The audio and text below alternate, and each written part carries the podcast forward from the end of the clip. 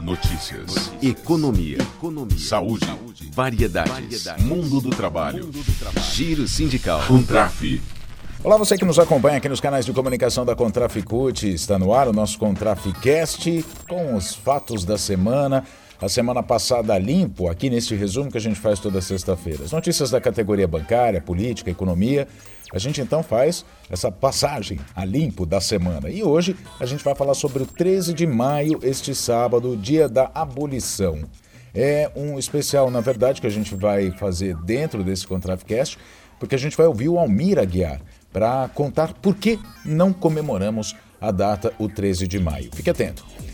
Começando então o nosso giro pela categoria bancária, o lucro da Caixa no primeiro trimestre deste ano foi de 1,9 bilhão de reais, menor em 11% em relação ao trimestre anterior. O motivo da queda é o crescimento da taxa de inadimplência, que, por sua vez, é causada pelas altas taxas de juros praticadas eh, pra, juros praticados pelo Banco Central, a Selic em 13,75% ao ano, o que o movimento sindical, a Contraficute, repudia veementemente, assim como o governo também. Vale lembrar que o Banco Central tem autonomia para definir essa taxa de juros. A gente fala também sobre o Dia das Mães. Vale lembrar que a licença maternidade é uma conquista do movimento sindical, dos bancários, inclusive. O movimento sindical bancário foi além e conquistou a ampliação desse direito. A licença paternidade de 20 dias, por exemplo, que permite aos pais se dedicarem aos cuidados com os filhos recém-nascidos ou adotados nos primeiros dias de vida. A licença paternidade é um importante instrumento de inclusão paterna e também para dividir com as mães o cuidado e a responsabilidade pelos filhos. Trabalhadores do Banco do Brasil criticaram a realocação de dois diretores, Pedro Bramon e Antônio Carlos Wagner Chiarello são aliados à ideologia bolsonarista e no passado praticaram assédio e apoiaram demissões e fechamento de agências no Banco do Brasil. A Fernanda Lopes, que é secretária da Mulher da Contraficute e também funcionária do Banco do Brasil, diz o seguinte: o presidente Lula, reiteradas vezes, recomendou o afastamento de pessoas com postos em estatais que não estão em linha com a proposta de fortalecer as empresas públicas para que essas mesmas empresas retomem o papel importante que têm para o crescimento do país. Ignorar essa orientação atrapalha em muito a implementação das novas diretrizes políticas do atual governo. A gente fala também sobre a etapa da Copa Contraficute FIFA 2023, realizada pela Contraficute. Ah, no Rio de Janeiro, aliás, ela é co-realizada pela Federa Rio, né? a Federação dos Trabalhadores e Trabalhadoras no ramo financeiro do Rio de Janeiro. A etapa do Rio de Janeiro acaba neste sábado. Na semana passada, por problemas técnicos, os jogos foram interrompidos nas quartas de final.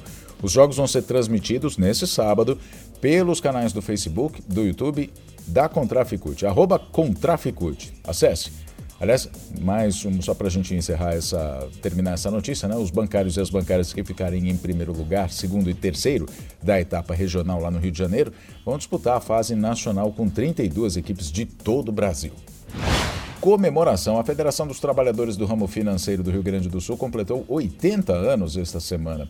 Houve, inclusive, é, um evento né, para celebrar essa, essa data, essas oito décadas. Funcionários e parceiros das áreas jurídicas e de comunicação que atuam junto ao movimento sindical do ramo no Estado foram homenageados. Isso aconteceu no dia 5 de maio, na última sexta-feira.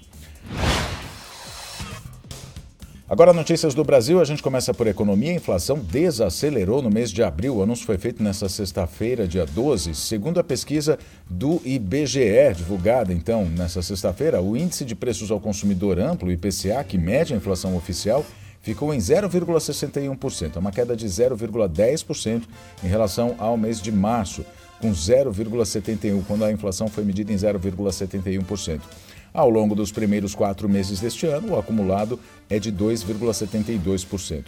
Já pelo INPC, Índice Nacional de Preços ao Consumidor, que verifica a variação de preços para quem tem renda menor de 1 a 5 salários mínimos, a queda da inflação em abril foi mais acentuada, ficou em 0,53%. Racismo. Deputado estadual pelo PT do Paraná, Renato Freitas, que tem na sua história uh, vários casos. Né? Ele foi afastado da Câmara de Vereadores de Curitiba quando era vereador. Enfim, ele é sempre vítima de racismo, né? de perseguição mesmo. E ele foi mais uma vez alvo, alvo de racismo. Dessa vez ele foi abordado pela Polícia Federal dentro de um avião pouco antes da decolagem no aeroporto de Foz do Iguaçu, no Paraná, cidade em que ele foi a convite do Ministério dos Povos Indígenas, né, com destino a Londrina. Ele ia para Londrina. Os policiais entraram na aeronave e retiraram o Renato da cabine para que ele fosse revistado, assim como seus pertences, mesmo já tendo passado pela, pela inspeção na máquina de raio-x. A gente continua falando sobre esse tema porque este sábado é o 13 de maio, dia da abolição da escravatura ou da escravidão. Bom, a data não é de comemoração, mas é de reflexão sobre uma escravidão que ainda não acabou. Com a assinatura da Lei Áurea, lá em 1888, a população negra, na verdade, foi jogada à própria sorte, à margem da sociedade, sem nenhum amparo do Estado. O resultado foi a perpetuação do racismo estrutural, uma ferida, uma ferida que perdura até os dias de hoje e se traduz em violência social contra à população negra. Mas quem vai falar sobre isso é o secretário de combate ao racismo da Contraficute, Almir Aguiar. A palavra é tua. Esse debate da abolição da escravatura, por exemplo, nós estamos chegando aos 135 anos, mas é, não é uma data a ser comemorada. Eu, eu vejo mais como uma data de reflexão, porque foi negado muita coisa ao povo negro desses anos para cá.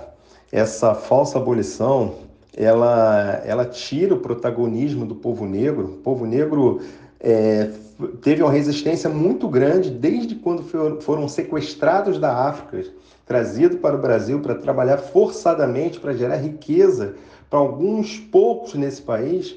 A população negra ela sempre lutou contra esses abusos, contra a tortura, contra a chibata, e, e, teve vários movimentos durante esse período, e isso tudo nos foi, nos foi negado. A história, ela não conta a verdadeira história, é a história que a história não conta. Então a gente precisa resgatar a todo momento, não só no dia 13 de maio, ou no 20 de novembro, ou no mês da consciência negra, é um debate permanente a gente não pode aceitar como uma data comemorativa, porque o sofrimento do povo negro, desde aquela época até os dias de hoje, continua acontecendo, porque são reflexos da escravidão. É um abismo social que a gente vive hoje em função daquele período, porque os negros hoje não estão nos locais de trabalho mais qualificados, são negados a esse a esse povo a oportunidade de estar é, é, cursando a universidade, tanto para médico, engenheiro, uma série de possibilidades que hoje acontece sim em função de uma política afirmativa do governo que voltou. Era uma política do governo Lula e Dilma, ficou paralisada no governo Temer, acabou de vez praticamente no governo do Jair Bolsonaro está retomando agora. Então a gente precisa inserir a população negra não só nas universidades, mas após os cursos precisam ocupar verdadeiramente o mercado de trabalho. O povo negro deixou um legado muito grande ao longo desses anos, mas nunca se conta, né? A questão da cultura, é, da siderurgia, da agricultura, tem uma série de, de, de, de avanços hoje tecnológicos no Brasil, tanto na agricultura quanto na tecnologia de ponta, que vem do povo negro desde o passado. Então a gente precisa resgatar. Nós não, não temos que comemorar esse dia. Vamos fazer uma grande reflexão e, inclusive, aumentar a nossa luta para que a gente possa ocupar mais espaço de poder no Congresso Nacional, tanto no Senado como na Câmara Federal, e a gente percebe isso também nas câmaras de vereadores e nas assembleias legislativas de todo o país, que a população negra é muito pequena nesses espaços. E a gente precisa aumentar, porque as leis foram feitas para os brancos. Por isso que funciona para eles e não para nós. Então a gente precisa nos organizar cada vez mais, lutar cada vez mais contra o preconceito, contra o racismo, porque só assim a gente vai ter e vamos viver numa sociedade verdadeiramente justa, igualitária, sem racismo com oportunidade para todas e todos.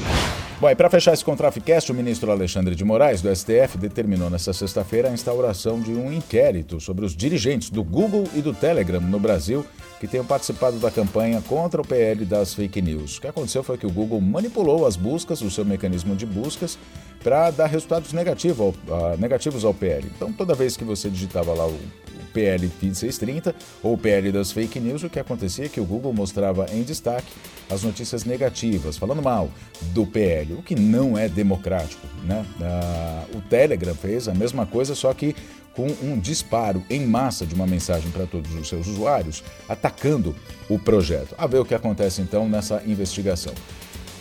Bom, o Contraficast fica por aqui. Muito obrigado pela sua companhia. Nós nos falamos na próxima edição. Até lá.